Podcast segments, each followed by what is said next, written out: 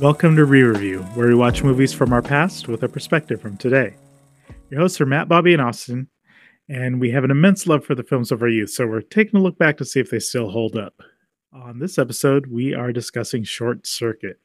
It was released in 1986, directed by John Badham, starring Ally Sheedy, Steve Guttenberg, and Fisher Stevens. This movie tells the story of a sentient robot trying to survive in a human world. Now, this is fair warning. We're spoiling a 36 year old movie, so if you haven't seen it, we will be revealing key plot points. Uh, Matt gets to open up our discussion this week. So, Matt, what do you think of Short Circuit? Um, well, I picked the movie. Um, it, I'm kind of a, a tech nerd at heart, so it being about robots and AI and stuff like that. This is probably one of the first movies I think I watched about AI.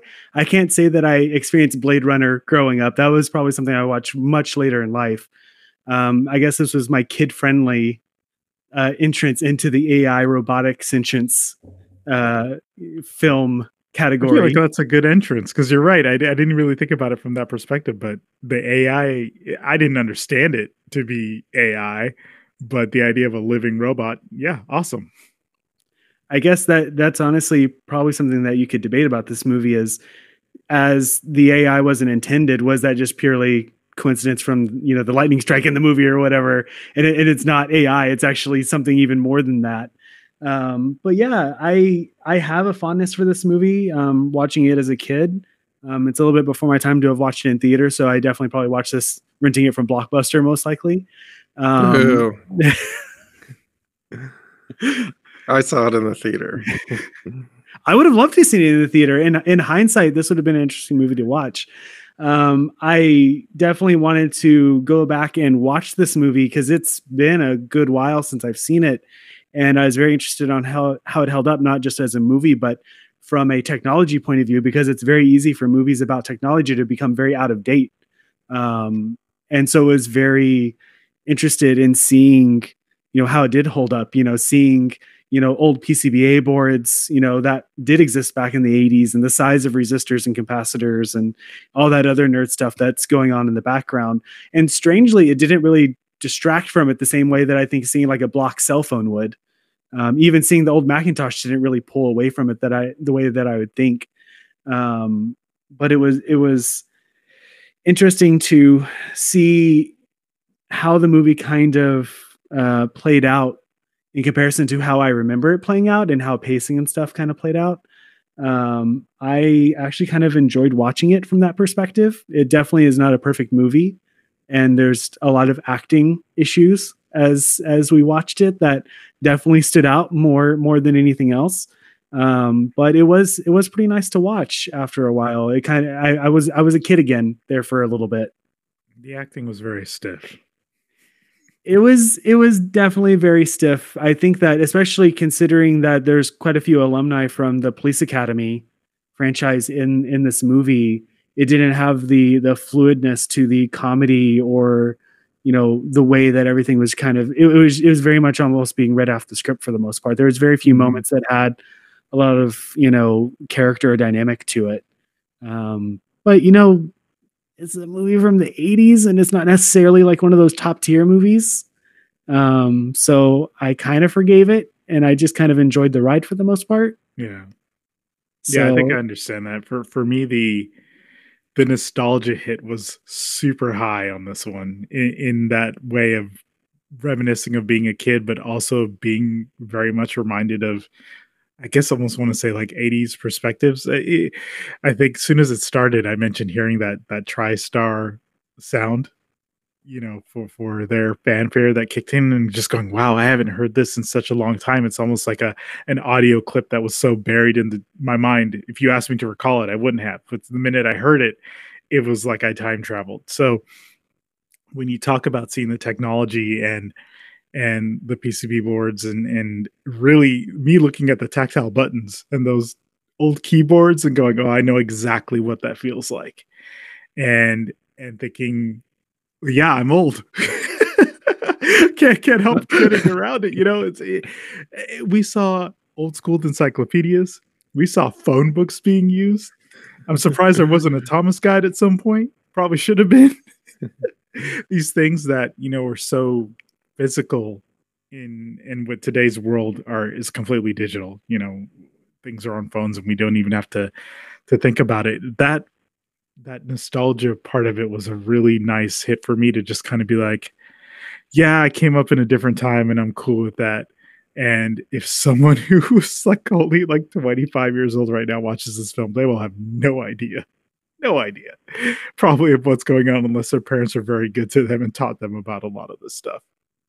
Well, the context of it is very interesting because even if it's if it's in like kind of you know, maybe like I'll say, even though like computing had been around really since like maybe the mid to late 60s, like it was still pretty much like the infancy. And there was a lot of questions about, okay, where can computing take us? And I think, you know, movies love to explore these kinds of things. And, you know, they explore like, okay, like first thing we can think about is, you know, our own destruction.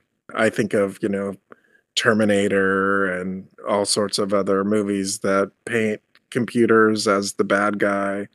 But I think it was really refreshing to see a movie where the computer wasn't the bad guy. And here's like kind of like an optimistic utopian view on what could happen, you know, with artificial intelligence or smart computing and that kind of thing. And I really liked it, but I absolutely agree with you about the nostalgia factor. I mean, I really went back to a kid and it was I had kind of forgotten how much this movie maybe like I remembered because I was like, oh yeah, I remember this part and I remember the scene and I can quote this line and I know what's about to come up and it some of the stuff I didn't remember, but I mean, it was a little bit shocking about how much like this movie like stuck in my brain pretty pretty vividly.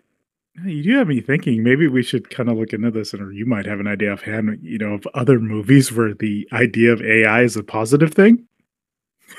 it's no, that's totally like when Bobby brought that up. That's that's honestly made me start really thinking. Like it is a very interesting take on the subject of artificial intelligence and everything else.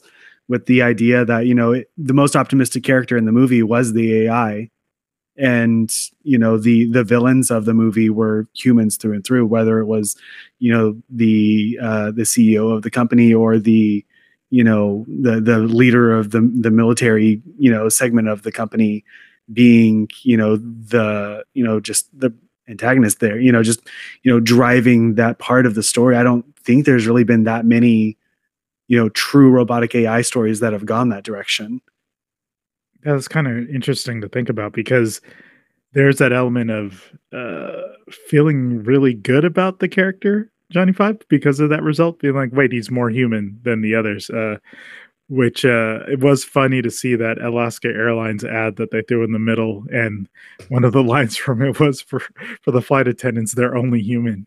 I was like, wait, is this a real ad or did they do that for the movie? I think that was a real ad that is a weird way to sell your your your flights. Um, how do how do we feel this? You know, we've seen a lot of sci-fi design. How do we feel about uh, the design of Johnny Five? I still to this day, it's it's a weird design where like if I look at it, um, in sections, some of it I'm not a huge fan of, but overall, like I, I if I could have a life size Johnny Five right here in the room or whatever, I would have one. Like I just I've always loved the design. Like I get it's kind of like that kind of grasshoppery, you know, very it's it's definitely and I guess this kind of maybe even plays into what we were just talking about. It he he has human aspects to him. He has the two eyes, he has kind of like the little nose, the mouth area, but he's not traditionally like a humanoid looking robot. A lot of movies that we get, you know, later on with like, you know, AI and um, you know, a few of the other ones where we do have the good guy robots, they they they just make them look human, right?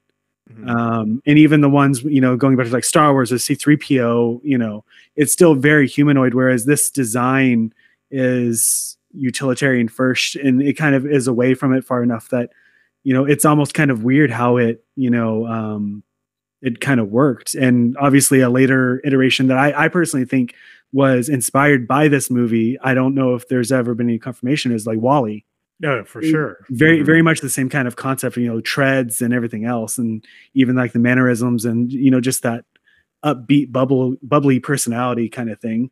So it was really interesting that it had like the flaps that kind of worked as eyebrows and it kind of gave the whole like animation look of like okay if the flaps went down it was angry or if they went up it was surprised you know and then it was interesting how in the very beginning of the movie it showed where it kind of had like camera irises as eyes and it was really interesting how um it when it really went down it was the the irises are really small but then when the when the aperture opened it went really wide and it's like oh when they're really wide which was the status it's it had for most of the movie where it was kind of like oh the big eyes are kind of like you know childlike and you know it's like um super 8 the movie where like oh the the the the alien creature like all of a sudden it has the big eyes and it's like oh this is just a child. And it did have a lot of childlike features even though it was like initially designed to be like a robot and then or like a, a fighter robot like a, a war machine. And then um but it did have like the glowing red eyes with a laser when it was in like battle mode i think what helped too is just the application of sound the the voice acting and you know progressing from the you know need input to getting so much input that you started getting the comedy coming from the robot to help with those emotions. Yes, the eyebrows are huge to kind of convey that, but they tied in the audio, I think, very well to really buy you into. I actually like this character, and it's the reason you want one standing, a life size one standing in your home. I, you know, it's funny talking about that. You know, if you really think about like the progress of the of Johnny Five, number five as a character, you know, you get the the initial um voice that's very computer, very monotone of the other units, you know, before he gets hit by the lightning. And then even then afterwards, you know, obviously the modulation, everything changes to being almost, you know, like, you know, a cat or a dog or something. You know, it's or even like a baby or whatever, where it's mm-hmm. it sounds, there's no real words yet. And it, it, naturally progresses. He's, you know, even with him saying like, you know, need input and stuff like that, it, it progresses and then he gets, you know, the actual you know input with the, with the encyclopedias and the dictionaries and everything and the access to TV and now actually get you know the growth of his language and you it actually progresses even further so even though he gets access to that he still doesn't have completely coherent sentences they're still just broken up you know you know disassembled dead or whatever like so it's still broken. Mm-hmm. and as it progresses through the movie he gets to the point where it, it it's you know indistinguishable from just someone normally speaking. Yeah it's it, it was nice to kind of walk through that progression because it was like you were growing up with the character on screen as it goes through all these steps. And again with it being accidental ai you know from the story perspective it was all about johnny and i think this could flip us over to talk about the human actors at this point um, who were there to really serve of lifting him up in a sense to to ensure that we were enjoying what was happening around the robot. And they tended to all kind of be a little bit of fodder to kind of just push the story along. Yeah and i maybe this is the at least from my point of view the the aspect that i think they probably could have used a little bit of work especially considering like watching it now after a while like there's the aspect that i you know you could have had um Steve Guttenberg's character, um, Newton Crosby, explore a little bit further. And they kind of they did in the in the desert sequence, right? When when it was just the two of them. It's just the idea of like how do you prove that you're that you're living? Like, yeah, you could easily go, well, if you have a heartbeat or whatever, that's living. But beyond that, like how do you prove that you're like sentient? How do you prove that you're unique and all this other stuff? And I feel like maybe they could have had his character push back a little bit on that, like throughout the story. I feel like them kind of cramming the love story in, they could have probably taken those couple of minutes and little tidbits out and kind of flushed his character out a little bit better as far as like his denial of Johnny Five being alive and mm. made that more of even an existential crisis for him that somehow it being alive would almost challenge his worldview. And when he did finally come to accept it, that that you know that would have been his arc, right? Like I, I feel like it was rather than arc, it was just kind of swooped up, kind of thing. Like yeah, you're right because mm-hmm. I feel like what you're mentioning is so much of it was about almost challenging my worldview as the viewer, as the person watching the film, the constant reminder that you know this thing is is alive and it's something we should care about and and especially from uh, the Stephanie Speck character trying to really drill that in that's probably why they made her uh, uh I want to say an animal activist no just someone who owns a lot of pets a lot, a lot of pets yeah to to be like here's someone who cares about life therefore it makes sense that she recognizes life in the in the still metal object um but it, I think I lost where I was going with that yeah, it's gone. no, but that that makes sense. That it's actually that's one of the things that I personally like about. You know, I will never say this the script is a 100% solid script, but that's that's how you set up characters, right? You mm-hmm. establish. Why she would be willing to go this far for what she perceived at first to be an alien, um, and to go out of her way once she realized that he was more because she did switch, she flipped um, mm-hmm. from he's an alien. I want to, you know, let's be friends to oh you're just a robot and her she very much reflected that mentality until she herself realized that he was alive and then flipped back and that caring nature that obviously she and you know just inhabited from all the animals that she took care of. And maybe even like in her the kind of job that she did and the kind of people that are around her like representative of what she was trying to do. And that's how you write good characters is you establish that mm-hmm. that's part of their character. It's not like she's just some blind trusting person who just happens to be there when he lands. There is a reason why she she does progress through the story that way. So that's that was good writing for a character. Yeah i liked that about her her character even though the acting was stiff. Yeah unfortunately. Well what, what's interesting is i mean steve guttenberg who was basically like the darling of the 80s and like you know i i would think was at the pinnacle you know like and was a real like box office driver you know because like i look at this and i think oh like you know i kind of like miss his persona a little bit. I think like i just look at his face and i think oh this is going to be funny and then I, I you know, I like I like Ally Sheedy a lot, you know, and I, I think that you know she's been in other good stuff, and I think that she has like, um, you know, like a cadence to her too, and so I, I, I, I did like the cast of this, and then some of the other characters, you know, like they had been in, like they're like the real character actors who had really been in stuff before. And so I guess I could lead us into the elephant into the room, elephant in the room. Uh, Fisher Stevens as Ben Jabituya. I'm looking here. Um, unexpected. You, you, you. Before we watched, Bobby, you mentioned it, and I think I this was yeah. completely gone from my mind that this was even a thing. And talk about the nostalgia trip going back to the 80s. Um, I'll be the first to admit I did not know this was not an Indian actor playing an Indian character. What's going on there? I honestly didn't re- recognize it either, but it knowing the context behind it, it brings up a lot of questions to me. Like why did they do that? Obviously, there's a very dubious history with you know whole groups being marginalized and villainized. It is, it is kind of bonkers to know yeah. that this is brownface all these years later. I'm going, wow, this is kind of nuts. Um, the character itself, outside of trying to just be the quirky IT person, like what did the character Ben even do? It was, I mean, it was comic relief. It was purely comic relief, and as far as like my, because I I also did not know that he was not an Indian actor growing up, or even uh, it, very recently that I found out that that was the case.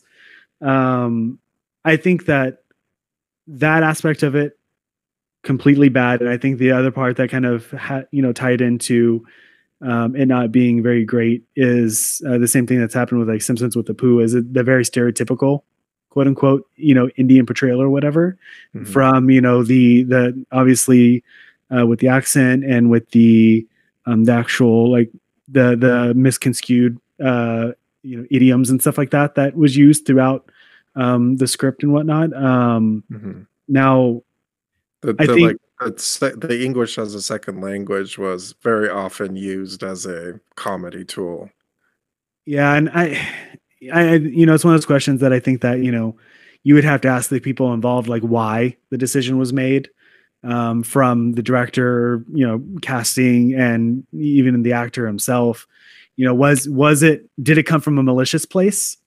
You know were they doing it um, to be malicious? Was it something that um, at the time at least they didn't think was necessarily a bad thing? Was it you know a case of them going out and they couldn't find an indian actor for it which i don't believe was the case or was it just purely you know the 80s where you know what i i, I just have a hard time because like there are movies like you know coming to america right mm-hmm. where you have eddie murphy's mm-hmm. character playing you know a jewish man so yeah. very very much you know race switching in that case i don't when i see that at the very least in my mind when i watch it i don't necessarily see it coming from a negative place like they're trying to be you know quote unquote hurtful with it and i don't necessarily see it here except for the fact that it's just so hit you in the face with the stereotypes that it's it I I just don't know what they were thinking at the time. I I, I don't know if it's one of those cases where somebody's like, "Oh, it was the time," you know, in the '80s, everyone was just being every other race or something, you know. So I think what we're looking for, maybe there's there's an old DVD,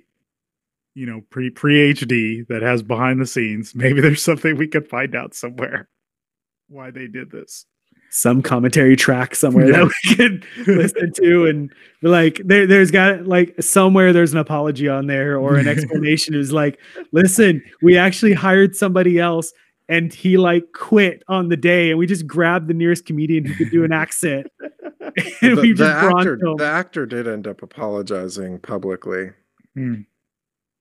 Well, okay, let's let's flip it then. You know, we we know we've got some problems. There's even some problematic jokes, so I'm I'm not even going to bring those up.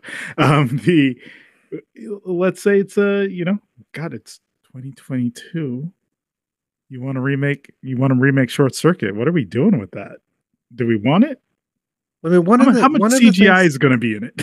Yeah, no, I mean that, no. that's the thing. One of the things that I really enjoy about this movie, and it can even be extended to all sorts of movies from the '80s and you know even even earlier in, is that you know I think for me particularly, like one of the things that I think about when a movie these days is when I see something really amazing on screen, I just think like, oh, that's cool CGI but what's really awesome about movies that are, you know, from the 80s or 90s or earlier, it took like basic puppetry or physical models or some kind of movie magic situation to get these things to work. And even when you were talking about like the stilted dialogue, I wonder even if that's a byproduct of like having a puppet or remote control car or whatever this thing was like be one of the main characters. It's like I'm sure s- being on set that day was like,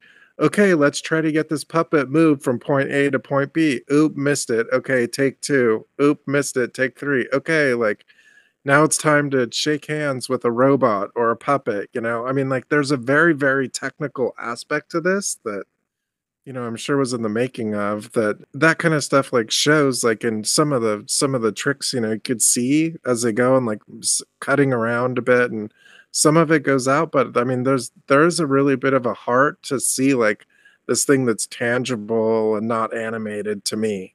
Oh it makes a difference. I i mean the i think we questioned the entire time going how did they do that yeah, you know, absolutely. What, what, did they do in this part? What did they do right. you know, in another part? And, and, there was some point where um, Ally Sheedy's character Stephanie's talking to to Johnny Five, and and I kept thinking, wow, today that would be a tennis ball. Oh no, without a doubt, that'd be a tennis ball, or it'd be Andy Serkis in like a mocap suit, right? Like, and mm. if okay, the technology, if there's anyone who could do the robot, no, for no, and you know, to be honest, like I wouldn't be completely against the idea. I don't think that this is the kind of franchise that I would like to see a remake for. And the main reason why is probably because of Johnny Five, as far as the way that they did it. Because with the exception of a few shots, I feel like they they got it right. Like it it didn't look bad. It, it looked fluid. It, you know, sometimes I'll see a movie and I'll be like, okay, well, they could have done it better. Like if it's like an old like you know dinosaur being hand animated with step you know stop motion, and then you get Jurassic Park, right?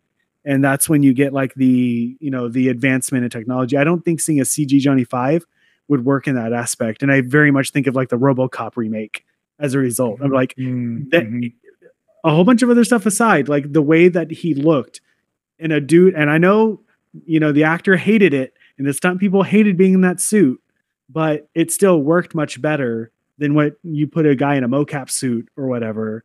Mm-hmm. It just doesn't translate the same way on film, and I think that'd be the same case. You're like, you could probably build a much better world around Johnny Five in a modern remake. I think you get much better actors. You could probably delve a little bit deeper into some of the, you know, uh, you know, more thought provoking aspects of the movie. Definitely do better on casting. Um, I, you know, I can very much see like, uh, uh, was it like, uh, was it Raj from like Big Bang Theory or somebody, mm-hmm. you know, being cast in that role? Maybe yeah, even even sure. flip it. Maybe he's the Steve Guttenberg character instead. Maybe he's mm-hmm. actually the lead of it rather than just being the quirky sidekick character. You actually put him front and center.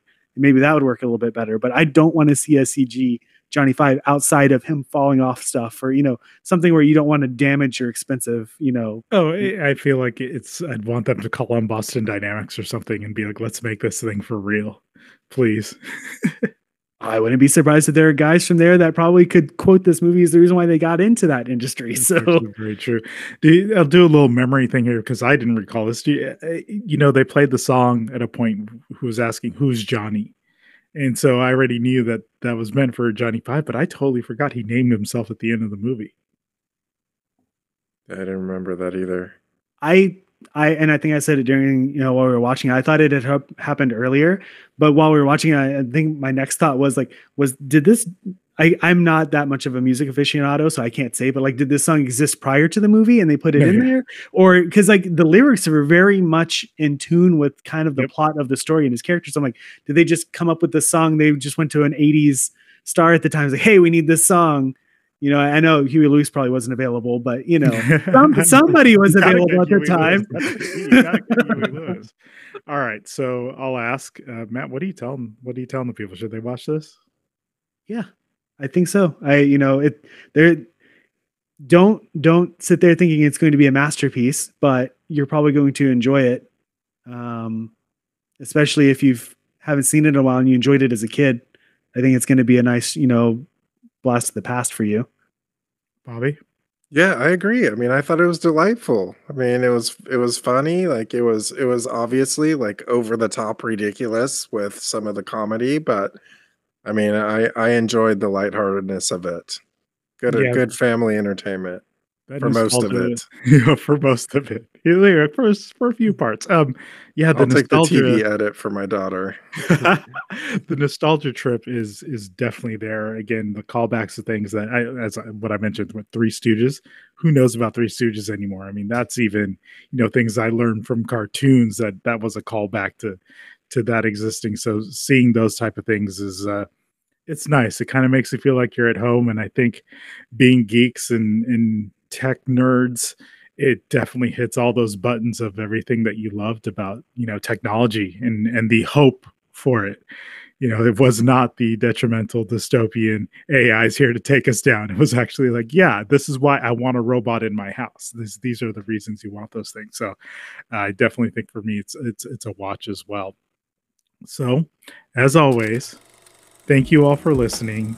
And remember life is not a malfunction